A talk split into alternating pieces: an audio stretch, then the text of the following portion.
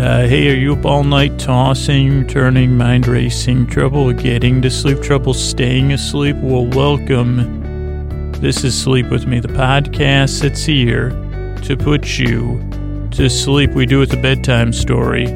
All you need to do is get in bed, turn out your lights, and press play. I'm going to do the rest. And what I'm going to try to do is create a safe place where you can set aside whatever's been keeping you awake, whether it's uh, thoughts and thinking about stuff that's keeping you awake, or something physical, tossing and turning, or something else, or something you're feeling emotionally you're dealing with. It could be the distant past or the not so distant future or anything in between. I guess would be everything, and that sometimes can keep me awake. Everything, but whatever it is, uh, I'd like to distract you from that. What I'm going to do, I was going to say take your mind off of that, distract you. And that's kind of the safe place. That's kind of what this podcast is. What I'll do is I'll send my voice across the deep dark night. I'll use these lulling, soothing, creaky dulcet tones. I'll put on my meander wear, which allows me to, like, you see, well, how do you do, like, uh, what do you do? Do, do you uh, suck on, um, what are those mouth numbing mints? What are that? What's that stuff called? I don't even know. Novocaine mints? No, it turns out they don't make those. So no, don't, at least uh, not that I know about. And, uh, but no, no, I don't have to. What I do is I put on me, me, my, me, me, me underwear. For some reason, whenever I say it, I say, instead of my, I say me, me underwear, but not in a pirate voice because that wasn't a pirate voice. That was my uh, swashbuckling one of my you know forebears or whatever, the swashbuckling, you know, the the most boring man in the seven seas, and he he was the inventor of meanderware. That now that's a brand. That's a brand I'm working on. So it's not a real person. But do you think you could you mind if I do a little test marketing in here? Uh, would you buy meanderware? That's it's is me me underwear, not me me underwear, just meanderware from my company Two, does do you think that uh, having a swashbuckle does it does having a swashbuckling character make you more likely to buy me underwear? Uh, three, what is me underwear and what does it do? Well, I do. I can't tell you that because I'm in the middle of a podcast intro. But anyway, so excuse me. Uh, like uh, I'll be. I don't think I'll be back. Uh, but if you want to buy me underwear, just send your checks to me underwear station uh, care of me, me underwear, it, like, because uh, I'm going to tuck it right in the waistband. Uh, ba- Battle Creek, Michigan, uh, P- like, uh, whatever, you know, don't send anything actually. Okay, if you're new here, sorry about that, mate. That was uh, like, uh, that's what happens when I put the me underwear on. It's so comfy. By the way, did you, did you think, would that make you buy me underwear? Uh, no. Okay. I think I'm trying to, I think I'm alone in a closet recording a podcast trying to sell stuff to myself. Let's get some, let me, let me just talk to the new listeners for a second, then we'll get some words of wisdom from uh, Captain Picard. How does that sound? So if you're new here, welcome to Sleep With Me. It's a podcast to take your mind off stuff, a little bit silly, a little bit goofy. Uh, you, if you're, if you're, if you're a tween, you probably say lame. I don't know if tweens use that word. Uh, but but nine out of ten tweens that use the word lame, you would say this show. But but then and then at bedtime they say, well, the, lame in a good way. Was? It went off the rails again. So if you're new here, this podcast is basically meant to distract you. The uh, structure of the show, if it could be loosely defined as that, top of the show, we got a few minutes uh, to credits and to pay the bills. Looks like we're about four minutes into an intro that's usually around 12 minutes. Uh, then we'll be talking about Star Trek The Next Generation. And we'll do that for maybe 40 minutes plus with, uh, you know, lulling, soothing tones and pointless meanders. And here's your takeaways. You don't really need to pay attention to me. I think you probably figured that out. You know, you seem like a reasonable adult. Uh, but you can. I'll be here the whole time. I'll be here for an hour to keep you company. And that's the other side of it. You don't got to be in any hurry to fall asleep because, uh, you know, I'll be here meandering and I'll be, you know, it'll be mildly, it'll be just entertaining enough if you're stuck listening to me. It won't be terrible. Uh, but ideally, you just say, well, I don't really need to listen. I can't, you know, like, like I don't know. I always say I'm glad you're here because I, I have trouble sleeping and I've had a lot of uh, sleepless nights in the past. But let's do uh, Captain Picard's. It's not always Captain Picard. Is it Jean Luc Picard? Uh, said in this episode, tonight's episode, many of the qualities, uh, dot, dot, dot, the uncertainty, the self discovery, the unknown, those are many of the qualities that make life worth living. Well, at least to me, as Jean Luc said. I wouldn't want to live life knowing that's a paraphrase because I couldn't, I messed up. I'll try it again. I wouldn't want to live knowing, why do I want to say live life? Uh, knowing that my future was written, that my boundaries had already been set. Would you? Well, thanks, Jean Luc, for asking. But so Jean Luc says, you know, that uh, the qual- uncertainty, the self discovery, the unknown, those are the qualities that make Jean Luc's life worth living and knowing the future, like I guess he's the future is wide open, and it's uh, full of unknown self discoveries. And, and I guess those are the things. I don't know how Jean Luc sleeps. It seems he looks like he sleeps great, you know. And I think you know that's probably something the enterprise that might be like with one of the things that Starfleet. That, that's why my friggin' application keeps getting returned to me because they say, "Well, is it a trick? Should I answer these questions honestly or not?" And then, of course, you can only apply once. So then I use, you know, then I have to lie when I come up with other names. Bjorn, that's lately. I try to go through all the like alphabet. So Bjorn is my first name in my current Starfleet applications. You know, but these ideas of the unknown, of self discovery, those are kind of the qualities, uh, especially like uh, someone, you know, searching the unknown, space, the final frontier but at bedtime, that can be really, I, I really would rather skip over the self discovery. And I guess I wish I could say, well, it's just the unknown. Let me just go to bed. I think that's probably what Jean Luc does. He reads a little Plato. And uh, like, uh, I don't know what time during his shift he start, stops drinking Earl Grey tea. And then, you know, he probably just conks out. He says, uh, like, uh, says tomorrow, which I guess is like a loosely defined thing in a starship anyway. Says tomorrow will be tomorrow. It's the unknown. I'll be ready for the self discovery that comes tomorrow. Uh, you know, in the, because tomorrow's unwritten. And, you know, I'll learn what boundaries I need to set tomorrow. So that's a pretty healthy outlook on life. For, for, and if he's a fictional character, if it, I mean, clearly, if, you, if you're like me and you overthink stuff and have trouble sleeping, but actually, he's not like in your face about it. He, you know, he just said, I, I don't know. So I guess this one, it is the wisdom of that kind of wisdom is probably for Jean Luc and Jean Luc only. Uh, I mean, it's something to strive for, but probably not at bedtime. I probably we don't need to concern ourselves with self. I mean, boy, self discovery. I can't even walked right into that one at bedtime. But uh, um, oh boy. I mean, we probably don't need, you know, any any any self discovery. Probably don't need to any interest self introspection. Is that introspection, interest, introspective journeys, or whatever the other stuff he said? You, you know, seeking out the unknown. But you, if you could leave it alone, and say, well, I mean, I guess that's what this podcast is here for. Just say, hey, let the unknown be the unknown. We don't know how tomorrow's going to go. I do know what it's like not to be able to fall asleep.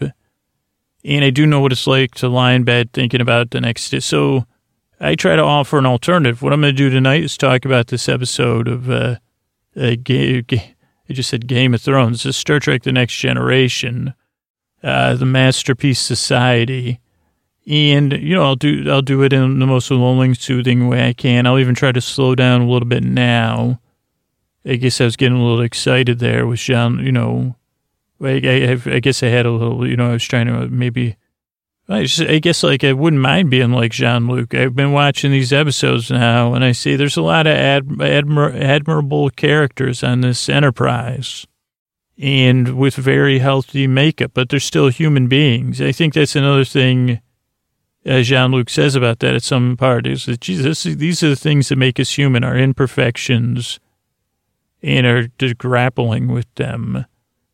uh, but just not a bedtime. I guess that would be my pocket. Let's just keep it fictional. Bedtime, keep it fictional, but not about me.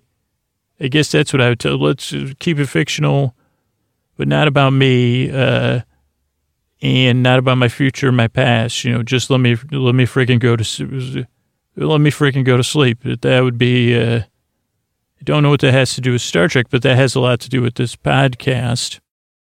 So I guess I revisit what I said. I'm glad you're here. You don't need to pay attention, but I'll be here for an hour to keep you company, to take your mind off of stuff, you know, to take my thoughts and turn them inward and then, you know, jumble them up, you know, shake them, you know, shake them up like, you know, like they're in some sort of cocktail shaker. That's kind of, that's what I call my uh, brain. It doesn't, I don't even have to shake it though. It's already pre-jumbled. My brain came pre-jumbled among other things. I said, because I said, like, this was another time. Don't think this was at a particle collider, but you know, along with like, like, uh, tasting things, you know, if they're doing, if I find out about some sort of experiment, especially if it involves matter or antimatter, you know, I like to go down there and stick something in there, body part, just in case there's powers or just see what happens. And I think this one, they said, geez, like uh, something. And they said, they started running all sorts of things. There's lab coats, people running around. There was like, you know, horns going off. And then they did some sort of scan.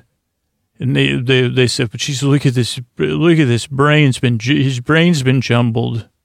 And they said, oh, no, no, no. My brain came that way, believe it or not, pre-jumbled. It said it right on my birth certificate. And they say, really? And I said, no, no, I think it was the delivery form from the stork. Like, I think some sort of, you know, someone else had ordered me and they, they ordered a child with a pre-jumbled brain, no, no human hair. Uh, that was another thing on my request form. Uh, animal fur instead of human hair. Uh, pre-jumbled brain. Also, there's lots of, lots of brain options. I don't think anybody talks about this because, you know, the doctors and stuff don't want and your parents, if your kids are listening, this is how, this is how, like, this is like the real, real truth about made up stuff about child, child, uh, pr- production. So many options on the brain. And they also checked the brain, goop, and GOP. I think they ordered GOP, but I think it was glue. What do I have? Goopy brain and a gloppy brain.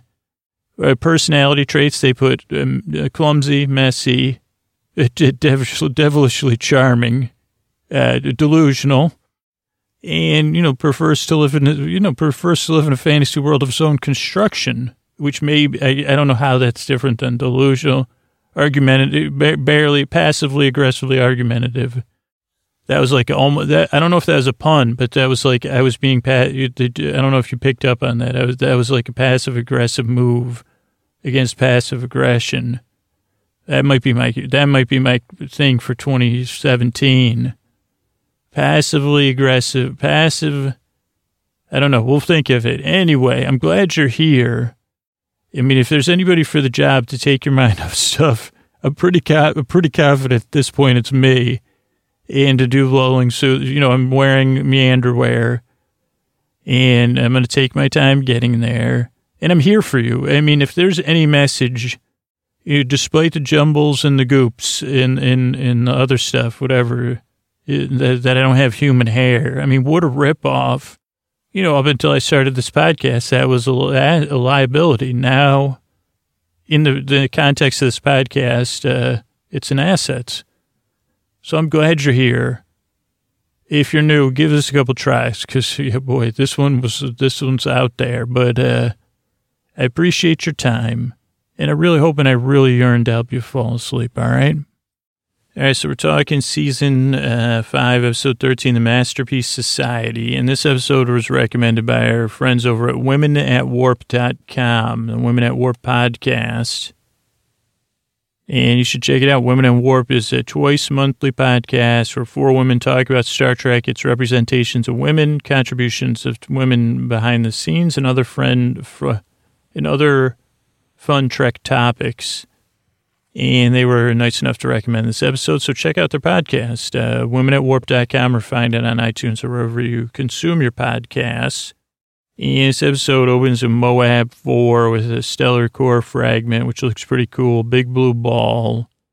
And they kind of talk uh, like uh, there, there's like uh, they're doing scans. I think the Enterprise got stuck just following uh, this core fragment through the universe. So that would be a boring job. But they find they say, well, we got somebody like life signs down on this planet in some sort of environment, and Worf's hailing them, but they're not listening.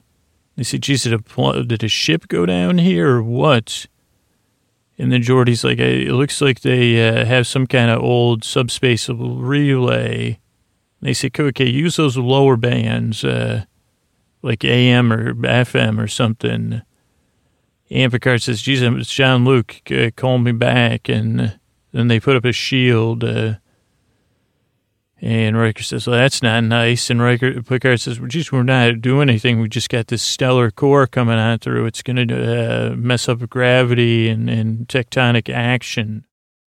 And then this guy, Aaron, pops up on screen Meanwhile, there's like another guy. It's like a FaceTime moment, and there's uh, there's in this guy pacing in the background the whole time, who's like ends up as their like uh, Supreme Court. It is urgent. What else we got here? Oh, we mean no harm, but I, I said Picard would have said like uh, Ronald Moore, like this is fracking important about this fragment, uh, but he didn't say that. But I put it in there. Would pay fracking attention uh, but then the guys walked around in the background. Then we see like three more extras. Uh, and then they go back. The guy says, "Well, I don't know." He goes, "We're fine." He goes, "We got a we got a shield, and we're we're we're a sealed off environment. No, nothing will bother us." And then Riker goes, "Mister Data, drop some science on them." And Data drops the science and says, "You know, you're, you're not going to do it." Uh, uh, which they say we you got to evacuate. And then the guy in the background's glaring. It goes, then that that's when he says we're sealed in here. And right or Picard goes, we're, we're capable of matter energy transport. And they're like, what? Holy moly! And but the the Supreme Court guy doesn't like it, and they say, well, we'll send Riker and the crew to check it out. Uh, also, they're dressed in the 80s, like almost like the 80s fashion was the, uh, the society decided that was what was modern, uh, which didn't make a whole lot of sense to me. But, uh, and then this guy, Aaron, his inflection and, uh, his manner of speaking is very Petyr Baelish like. And then the episode opens. Then that nervous guy, uh, the Supreme Court guy, Martin, He's talking about the dangers of introducing people into their society. There's a lot of modern sculptures. Uh, then they find out that this is an engineered society, and everyone from the Enterprise is like, "What? Like WTF? Like holy cow? Really? You know, like we selectively choose people, and and uh, and they say, no, no, no, not in a discriminatory way. You know, just discriminatory against genes and DNA." like we're totally nice people, and everyone's like, Ugh. but Troi kind of finds it interesting because they think they're involved, evolved. But they still need zippers and they have things with collars, but they're in a climate controlled environment and their clothing's layered, which I would say is evolved for comfort in a controlled climate controlled environment because you say, okay, just keep it at 68 or 65 or 60 and then you layer your clothes. I'd say 60 would be my vote. But I know that's a little bit low, but then you say layer your clothes. Uh, but I don't know if like uh, you're involved. Why do you need zip? What's with the collar? Because you think they wouldn't have like cross breezes unless you want it. Uh, but let's see. Then they still need zippers. Uh, 745 was funny Right, they have this modern sculpture. It's uh, seven minutes and 45 seconds. Riker really looks over the sculpture like twice. And It's just this modern abstract sculpture. Like he looks at it, then he looks more. It really that's like one of the highlights of the episode. Uh, then they like Martin says, "Well, just we're all like engineered for our roles." Uh, like when Martin, when no, Aaron says that when Martin leaves, and he was engineered to be like like a strict like interpreter of our uh, constitution, more or less. And so he's very strict, uh, you know, what is that called? By the book guy. Uh, so he doesn't, you know, he doesn't think any, he doesn't care if we're going to get uh, fragmented by a star fragment. He says, you know, we got to stick with uh, what the founders believed.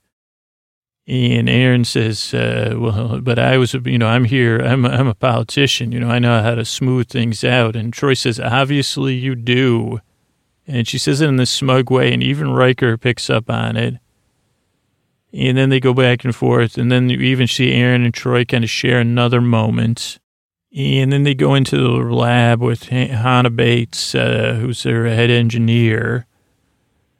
And uh, Geordi and Troi are in there, and they're talking to her. And Geordi's like, well, okay, I'm going to meet with her and get an idea of the engineering. And Riker goes, okay, this is at 940. Riker goes, okay, uh, uh, Troi and I are going to head back, Geordi. And I think this has happened to all of us at a party at some time in one relationship in our lives, lives where the other person, it's time to leave the party, say, hey, let's get out of here. The party's over. And they're kind of flirting with someone. And maybe it's like, like you never know, but they say, no, no, I think I'll stay. And Troi says that maybe it's your, you know, someone you're not in a relationship anymore, but it still burns. In this case, that's kind of what I got uh, he says, uh, what happened? She, she says, no, I think I'll stay here. And he gets this look on his face. Uh, and then he goes, Enterprise, one to beam up. And it was just one of the greatest moments of my entire life. Uh, I even put holy hell, because, uh, you know, Riker says hell every episode. He said it this one, but that was earlier. I missed it. We're like, why the hell do they got a shield if they're but he said it like both pissed and amused to like Riker would because he's so smooth. He plays the trombone. So, I mean, obviously he's got things, moves that I'm even unaware of. Uh, but that was just a great, great moment. Then uh, Aaron and Troi are in the garden talking subtext. She goes, I hope my presence won't be disruptive. Don't want to throw you off your balance. And he goes, The damage is done. And they go, she goes, well, what do you do about unexpected stuff? And he goes, well, we're engineered, you know, some things, small things that come up, but for the most part, you know, we run pretty well. You know, if we didn't, and he goes, it's pretty boring, right? It's pretty dull. And Troi laughs when he says dull, like it's the most charming thing she's ever heard. You know, I don't have a like like I I really like uh, like uh, the characters on the show. So like Troi and Crusher and Tasha like like but I don't have a crush on anybody. So, but I could say like if if she likes this guy who's charming and dull, like I'm just dull, so maybe she might like me. But I like uh, like uh, I don't know. I have too much respect for these characters. I just don't have a crush on any Star Trek characters. Uh, no, no, no. Any of those characters I just mentioned.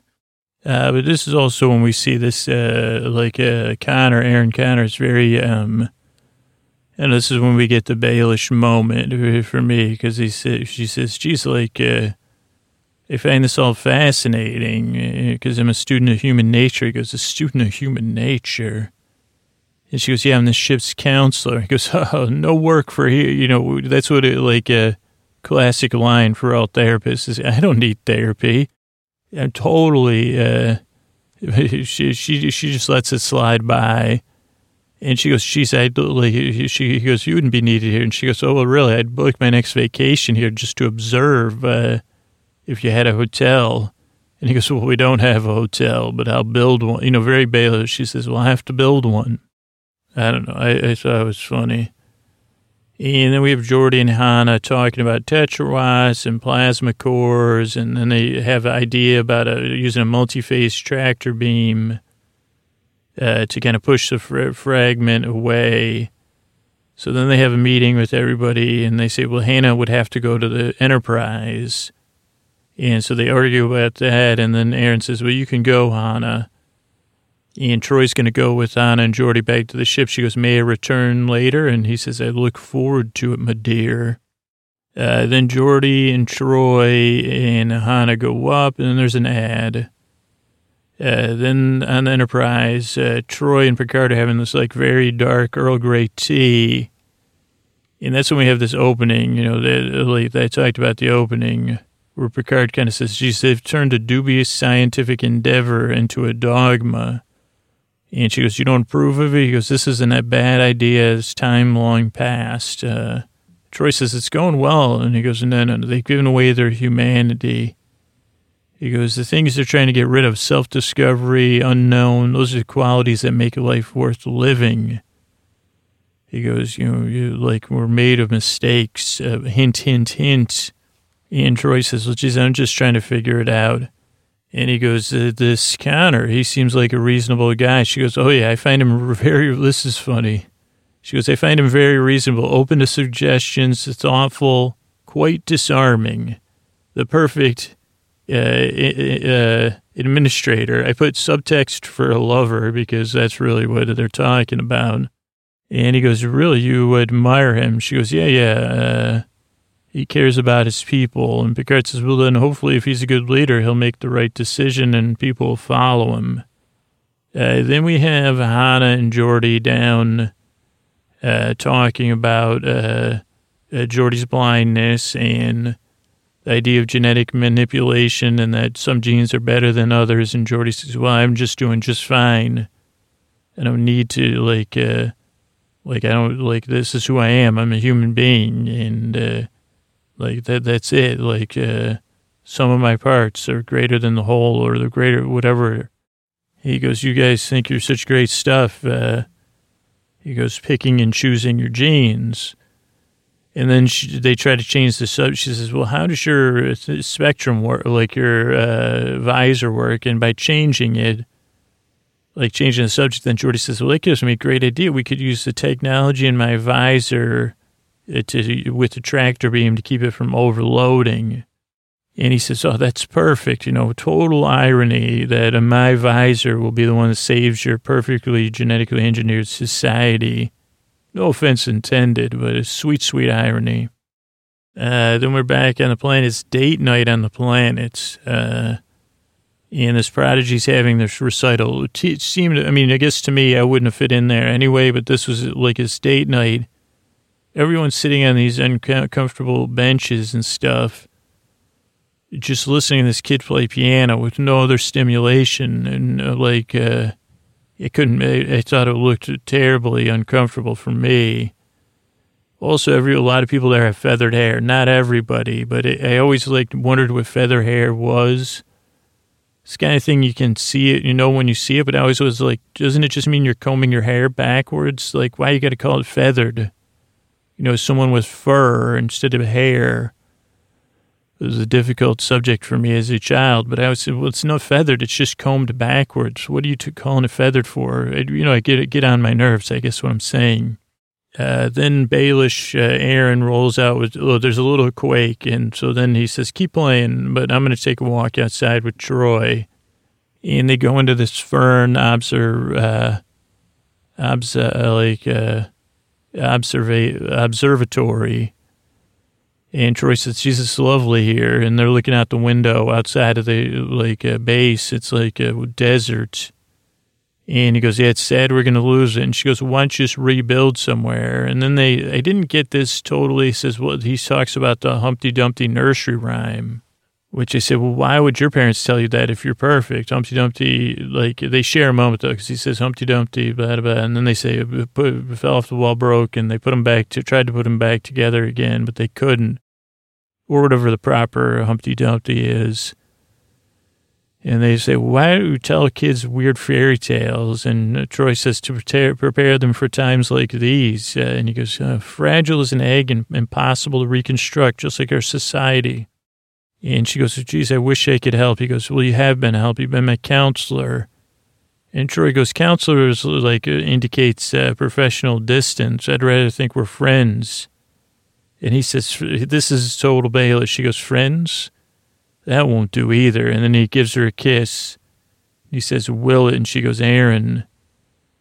And he goes, I must confess, uh, you know, if I thought you know, about leaving, if we have to leave, then knowing you'd be on the other side, it would be pretty sweet. And then he kisses her again. And she says, This is wrong. And I couldn't tell if he said, uh, either says terribly wrong or certainly wrong. And then kiss, they start to really kiss. Then there's a commercial so everybody could get a tall, cold glass of water. Then we see Geordi and Hannah talking to Picard and Riker about the visor breakthrough, 300% increase in efficiency. Riker's like, that's not enough. And then they say, well, we'll fix the shields up too. Need about 50 engineers down there. Uh, then we go back down the plant. There's like this overhead shot of Troi playing notes on a piano for a little while. And uh, like we see that they're shard cross lovers. I thought that was funny. Star shard cross lovers, uh, Troi and Aaron. Is that it there? Yeah, I guess because they talk like about uh, that last night was a bad idea, and Troi says it shouldn't have happened, you know. And obviously, we are Star Shard Cross lovers because I couldn't. And then he says, Well, if we leave the planet, we could probably go out. And she goes, You know, you no, this isn't this isn't a bad idea. I'm going back to the ship. Uh, and then as soon as they say that, then Hannah and Geordi show up and they say, We're bring, We need to bring 50 people down to fix the shield. And uh, they say, What do you think, Aaron? And he goes, Is there no any other choice? They say, Nope. And then he goes, All right. Queenie. Oh, then there's a little mini cake. Tries bent. I don't know. Maybe that says transport. Then Aaron walks off, and then Troi has a sad look and but stern. Then there's captain's log because uh, it's the big day, the fragment move, and he says, "You may proceed, Mister LaForge." Uh, and then they need more power, so they reduce the life support to minimum, and then they. Uh, they're like they're trying to increase the power of beam. Then life support goes down. Then they move the shard 1.01 off course. That's not enough, not yet. They lose two emitters. Uh, then there's down to like 15 seconds of life support. Then five seconds. Then 1.18, and then no, and then uh, they're not there yet. And uh, Picard says, "Mr. LaForge." He goes, "Yes, sir." But then they got it. 1.2. They got it. So they call back and they're like, Success, Mr. Conor. He goes, Geez, I can't express my appreciation. He goes, Is Hannah there? To, and he goes, Hey, we look forward to when you get back, really honoring you appropriately.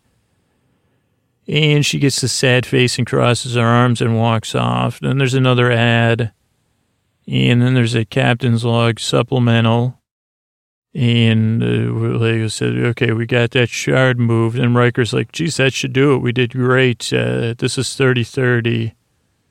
Nothing. What does that mean? I don't, nothing. Oh, he goes, you need anything else? And uh, Aaron says, would you mind telling Deanna Troi, I'm sorry I didn't uh, get a chance to say goodbye. And Riker gives him like this knowing look. He goes, yeah, no problem. I'm sure she'll feel the same way, man. Uh, totally. Then they get a call. Oh, there's a breach in the biosphere.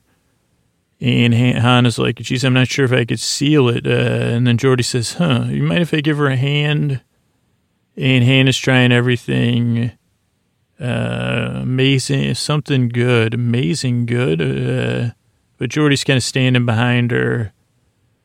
And he goes, why are you doing this? And she goes, doing what? We're in trouble here. And he goes, Hannah, Hannah, I have a visor that sees everything, even the smallest crack. You know, we get it like uh, even within your hearts, I see it all.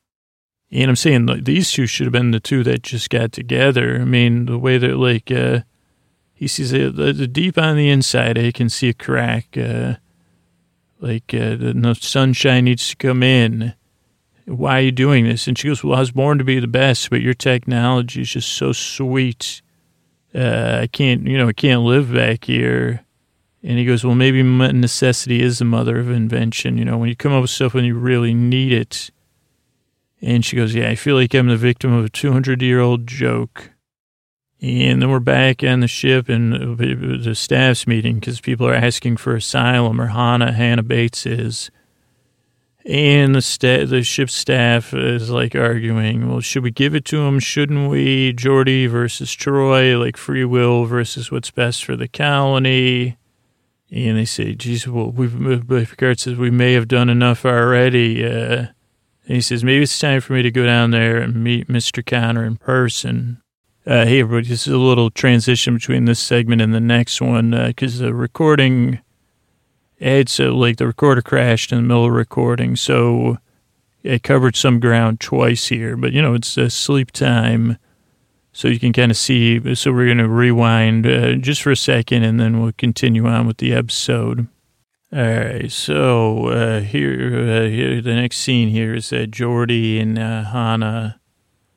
Uh, Geordi's tired, and they talk about kind of being like blindness and how they don't have blindness, and uh, has Geordi always been blind? And Geordi says, "Jesus, like." Uh, you know, good thing I was born in, in Earth. Uh, and Hannah kind of talks about Jesus, uh, like, uh, well, it's just rough being blind. That's what our founders would have thought. And Geordi says, well, you know, I like I got something to contribute, and and then they change the subject, so they talk about the visor and how it uh, scans the electromagnetic magnetic scan spectrum between one hertz and one thousand tetrahertz and converts those frequencies and transmits them. And then Hannah talks about the data conversion rates and uh, they talk about compression and sensory overload. It's just interesting. And then they just got an idea. Just, see, geez, what if we use the same idea for the tractor beam to move the stellar core away from your planet? That way it doesn't overload the emitters, because that was what the hangup was. They're like, well, we don't have the power to push the tractor beam but Hannah kind of had an idea, so they say, okay, let's try that. And they say, okay, let's do it. That's a great idea. And then Geordi says, hello, irony alert. That's great if it was my visor that saves your perfect society. No offense. And then uh, we get on to, back onto the planet. It's date night, and there's this prodigy kid recital, like it was a piano recital. Looked to me like a uh, no offense to the kid playing the piano or to the people just sitting there on uncomfortable benches watching him play the piano because I do love classical music. But this looked terribly like like like I definitely I mean obviously I would be out on that society anyway. But I mean, how could you? If I don't know, it didn't look like a very pleasant evening, but it did seem like it was date night and it wasn't just the regular people there on dates. Uh, like, but then there's a little, oh, also a lot of feathered hair. 19, I think this was 1992. So I don't know. Again, the 80s influence. Uh, still not even sure what feathered hair is, but I guess I know it when I see it. And honestly, I still don't like. I remember a couple of my friends saying, "Well, I'm to feather." Well, you see, I feather my sides or what, and I said, "I don't know." I, I guess I didn't. That was back when I was in fur denial. I thought, well, maybe I, maybe what's on my head isn't fur. And one day I'll be able to do these things my classmates do with their hair. Not that I have animal fur, but uh, so I think like like I had some kind like I would hear what people said when they feathered. It doesn't it just mean freaking comb your hair back? I mean I, that's when I never got. It. I guess I don't want mean to be agitated, but it's like because uh, I'm not really, but doesn't it just mean comb your hair back? What the heck is feathered or like brush it a lot? I guess that's the other thing. In this podcast, I use a lot of extra words, but in my normal life, I say, well, just say you're combing your hair. Why you got to use feathered? You just say you're combing your hair back. So I guess like another reason I wouldn't fit in on this planet. Feathered hair. I mean, genetic. They say genetically your skull doesn't have human hair follicles. I'd say, right, that's an advantage uh, because it got you to notice, you know, okay, I won't live here. But then the dude rolls out, and him and Troi are in the ferns, uh, in like the uh, the fern area of this planet. And uh, the point, uh, this point does not make sense really. Oh yeah, because let me get to the dialogue like they look out the window and Troi's like, geez, what, a, like it's lovely in here, but outside of their base, it's like pretty desolate.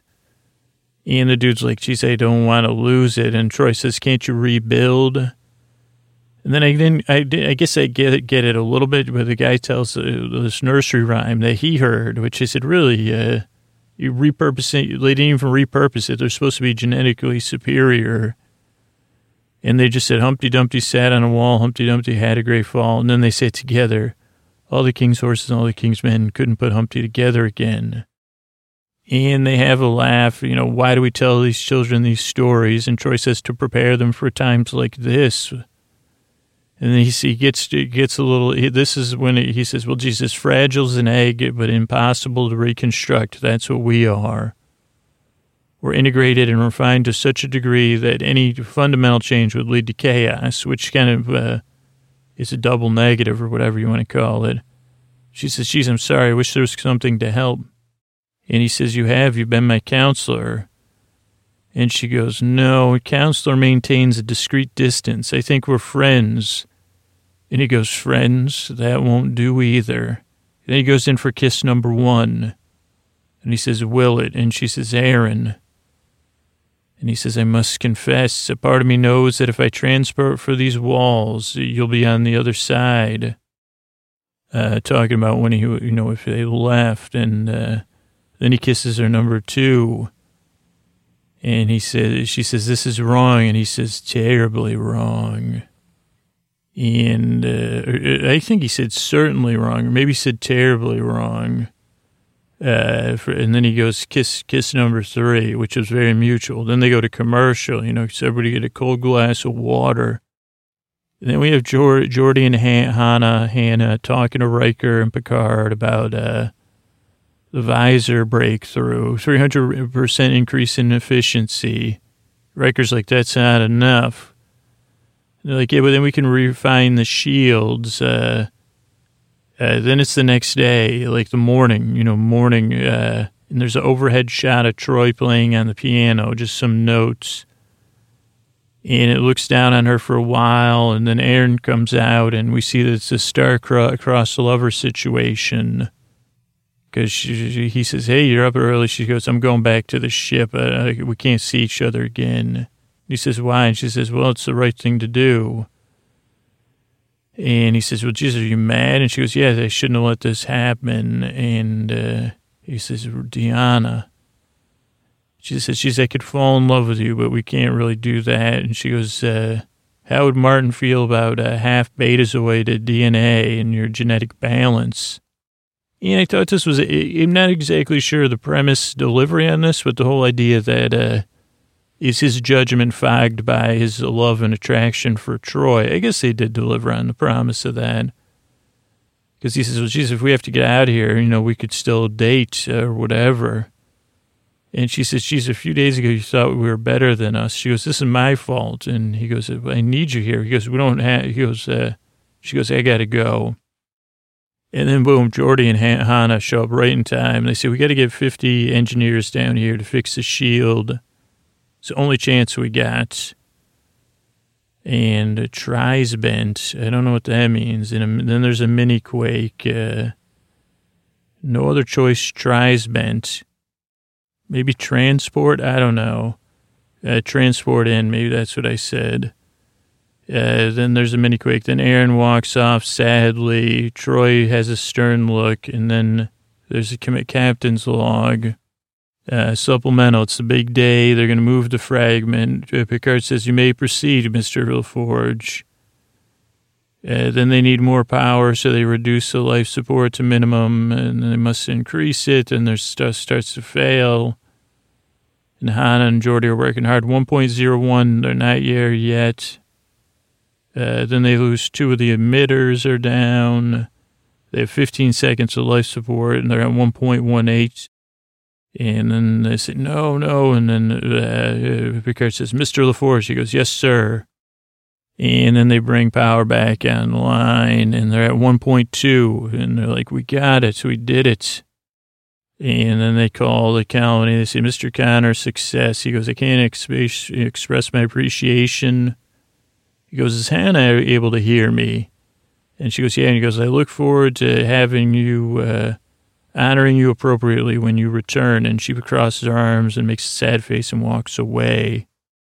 And uh, then uh, uh, there's an ad, and then there's a captain's log supplemental. You know, we move the shard. Uh, Riker's finishing up on the planet. Riker's like, all right, that should do it. And then the crew starts to leave. And he goes, "Is there? There's uh, nothing else, huh?" And then this thirty thirty uh, left, and then the alarm goes off, and they say, "Oh no, wait!" First counter says, "Hey, by the way, uh, Thanks for your help. Uh, could you uh, tell Deanna Troi I'm sorry I didn't have the opportunity to say goodbye personally? Riker gives him this knowing. He goes, I'm sure she'll feel the same way. He gives him this knowing look. Uh, then, the, then uh, I'm sure she'll feel the same way. 30-30 that was. Yeah, then there's a breach in the vi- biosphere, and Hannah's not sure if they could seal it. And Geordi's like, huh, that's interesting. Mind if I give you a hand? And then Hannah's trying to do all this work, and Geordi's kind of looking over his shoulder. He goes, yeah, that's amazing. Great. Uh, he goes, why are you doing this? And she goes, what do you mean? He goes, he goes, Hannah, I got this visor. I can see everything, even the smallest crack. It's Subtext City. Crack all the way on your deep inside, within your heart. And he goes, why are you doing this? She goes, Jesus, after seeing your tech, I can't even, she goes, ours is so weak. I can't, uh, I was born to be the best uh, engineer and since you've been here, I realize that, you know, we're living in this uh, thing. And they say maybe the necessity really is the mother of invention. When you really need it, you figure this kind of stuff out. And she says, I guess we're the victims of a 200 year old joke. And then we cut back to the ship, and Picard's talking about asylum uh, that, Hannah's asked for asylum, and, and I said, well, why shouldn't you know? They're, they're, it's like uh, all, all the top level crews going back and forth about what they should do.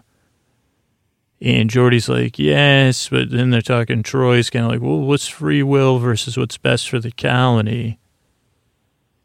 And Picard says, well, we may have done too much to help them already. And he said, I think it's time for me to meet this Mr. Conor. Now, this is Aaron Conor, remember, not John Connor.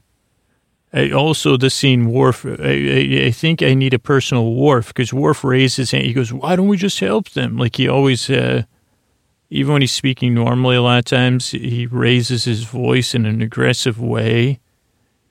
And that really tends, tends to kind of like, I like get a, like I, I need someone to help me like with that. Well, she's like, This is just how I say things, Drew.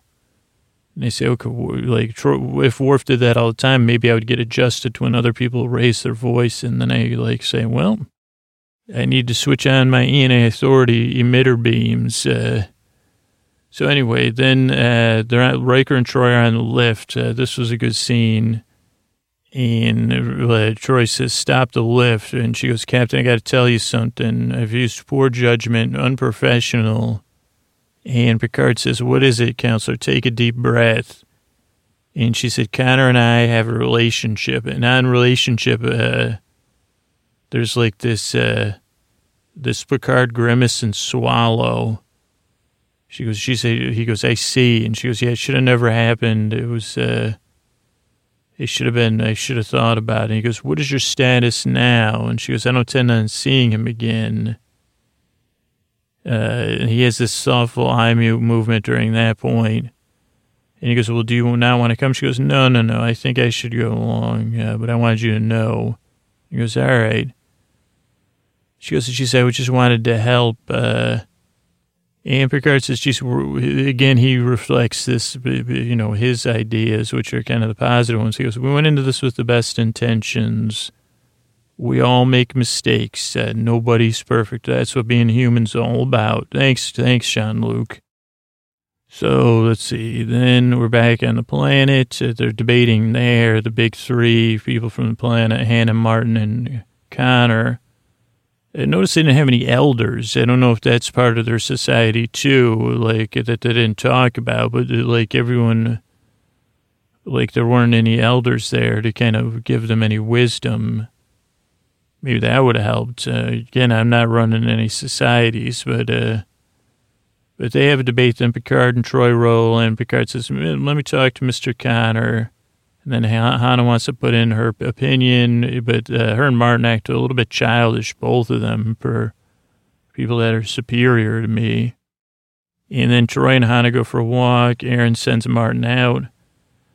And he says, Jesus, the Supreme Court guy, he saw this coming. Uh, he goes, I know what Hannah's feeling. Uh, he goes, I was really intrigued by your people too.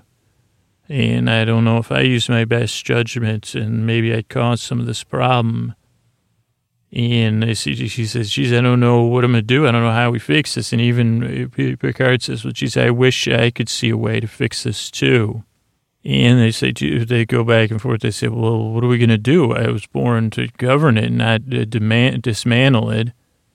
And Picard says, well, I got to, you know, keep, make, err on the side of human rights. And like, and then Conor says, well, I got to err on the side of the rights of everybody here. He goes, maybe you should just get out of here like, uh, like a thief in the night. He goes, like Troi did in the morning. It was in the morning with my heart. Uh, and he goes, well, that's a little sim- simplistic. Uh, he goes, because it's a human rights issue. And they kind of talk about it. And Picard says, well, you're going to have to figure this out. You're the leader. Uh, you know, I don't know. And then, so then they have a meeting, a big meeting. Everybody's at the courtyard and there's chattering. And Aaron says, geez, okay, here's the deal. You can go, but I'd ask that you stay. What does this say? Megarathis. Megarathis. I don't know what the. Uh, but, basically, even though my handwriting's not clear, they say he he says, "What if you just give us six months? Just stay for six months." And Picard says, Well, it'll give you a chance to weigh the consequences. But Hannah's like, No, no, no, no, no way. Would you want to live in a ship in a bottle? Uh, and then they kind of point the fingers again about who's causing pain and anguish. Uh, so I think Hannah says to Aaron, It's time for you to lead us into a new era. And he says, like, he doesn't say anything. He says, Okay, well, when you, if you decide to return, we'll welcome you with open arms uh, like uh, then Aaron and Troi go for a walk and they kind of review the episode in some sense. He says, "Geez, I don't have any re- regrets, uh, you know, for falling for you now." But uh, it's going to be interesting picking up the pieces here, and I'm just not just talking about my entire engineered society. I'm also talking about you know my heart. And I don't know. He goes all the, and then he really like uh, like burns her. He says, Jesus, as hard as I try, I can't believe I fell for someone, uh, you know, I have all these genetically uh, uh, compatible women, but I fall in love with you. I guess this is bad. He goes, uh, perhaps it's your inner imperfections which make you so unique. Uh, but I'm in love with you, Deanna Troi, and I always will be. She said, thanks a lot. Uh, she, she goes, by the way, you're supposed to say that in much subtler and surface terms, but it is charming because it is true in some. And that's it. And then uh, total burn. I put, uh, "I will always love you," Whitney, like the Whitney Houston song. And then there's a shot of the Enterprise, and Picard's holding the crystal. And Riker comes in. They got 23 people on board. And this was a learning moment. He's, Picard says, if we ever need a reminding of the importance of the prime directives, it's now. And Riker says, well, the prime directive doesn't apply. They're human. Picard says, really? Uh, well, our presence uh, messed it up.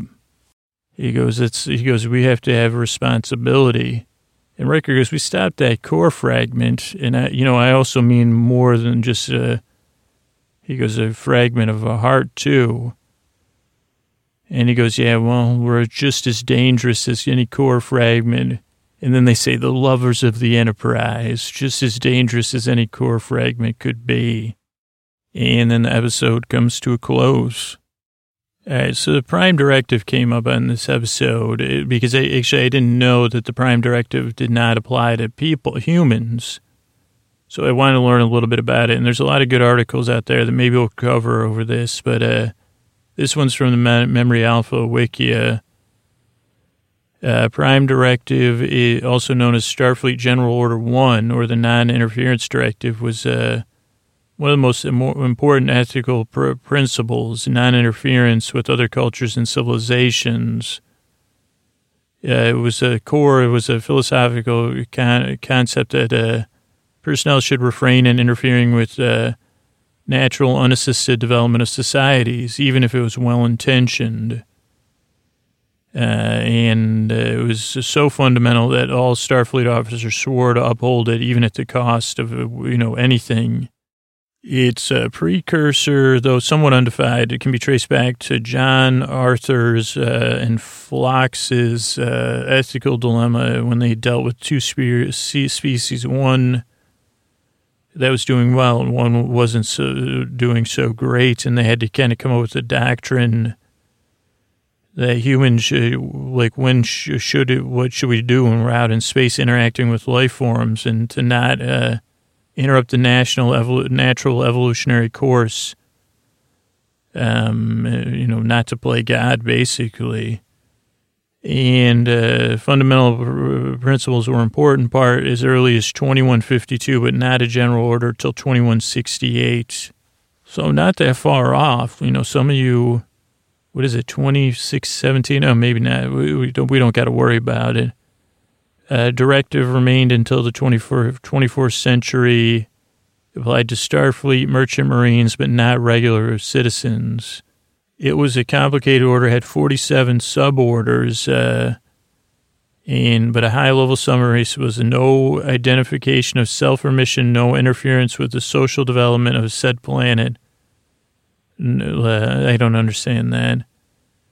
Uh, the directive provided guidance on what considered a prohibited interference, covering such matters as giving them knowledge of other worlds, uh, providing tech or science, uh, taking actions that would affect their development, uh, taking actions that support one group over another, helping them escape negative consequences of their own actions, uh, getting them out of natural disasters uh, even uh, hmm, even if it uh, yeah uh, subverting or avoiding uh, the application of society's laws. That we saw recently at justice interfering with internal affairs. And it had, there's a lot more on this uh, thing. There's a couple other articles i found. I'll just go to one tonight because uh, there's a longer one about about it that we'll use another time. But this one's from Forbes, and it uh, raises the question: uh, Is the Prime Directive ethical? It was written by Janet uh, Stemwedel. It was from August twentieth, uh, twenty fifteen. Uh, within Star Trek, the Prime Directive is a crucial regulation. I'm going to try to paraphrase. How well does it work as an ethical rule? It prohibited interference with other cultures and civilizations. In particular, it's uh, attempted aimed at preventing interference with the internal development of civilizations less advanced. Even though Starfleet officers take an oath to uphold the Prime Directive, even if it means uh, sacrifices, it is not inviolable. V i o l a b l e inviolable uh, Kirk violated it with regular regularity, and uh, like uh, some people would it strictly adhered to it. But how does it fare as a general approach to ethics of sharing a universe? Uh, the Prime Directive reflects a consequentialist approach, a commitment to reducing harm, and a Kantian commitment to respecting others' autonomy. Uh, built into the Prime Directive is an assumption that cultures cultures are better off left to their own devices. Devices, devices could mean social practices or technologies, and that interference by Starfleet, even if well intentioned, it could mess up things in unanticipated ways. And if the culture in question is left to deal with the unintentional consequences, it might be worse than their own free choices. It also embodies an anti colonialist ethos, a commitment to respecting civilization's values, beliefs, and practices rather than imposing better ones upon them. Well, so far I like it uh, very good. Remember when Star Trek started, it was during Vietnam, uh, the author says. Uh, as well as a policy of non interference reflects a particular attitude to studying other cultures uh, Namely, you're trying to understand how the culture and its members would behave if observers weren't there. Intervening is presumed to contaminate natural behaviors and authentic causal chains, uh, including indigenous technologies that flow from them. Uh, note that even observing the culture can interfere with it, which we found out Uh, this is not quite the same as a measurement problem for quantum mechanics, where our own measurements of such systems involve hitting them with uh, photons or electrons uh, to the system we're trying to measure. Okay, that's over my head. Rather, it's more like the problem primi- primatologists encounter in field studies uh, of whether their presence, if noted by the primates, uh, uh, messes up their behavior. If your concern is not to change the natural behaviors of the development of alien citizens at any cost, your best bet is to stay home rather than explore new worlds. Uh, but page two of the article says, it, but it, it does line, line up with uh, strong moral intuitions that we should respect the autonomy of other cultures and strive not to inflict unintentional harms on them. It also bumps up against the fact that Star Trek is all about the ethical project of sharing a universe. Sharing a universe with another culture is a different kind of project than treating a culture as an object of study. I like this a lot. Sharing a universe uh, puts you in a different relationship than you would be with photons. Uh, you're trying to understand, you know, something like that. And there may be circumstances where choosing not to intervene results in not going well.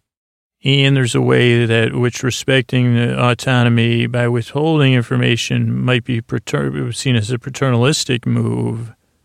Sharing the universe with other beings involves a reciprocity. Even if technological technological attainment is different, it means recognizing you are owed the same moral consideration.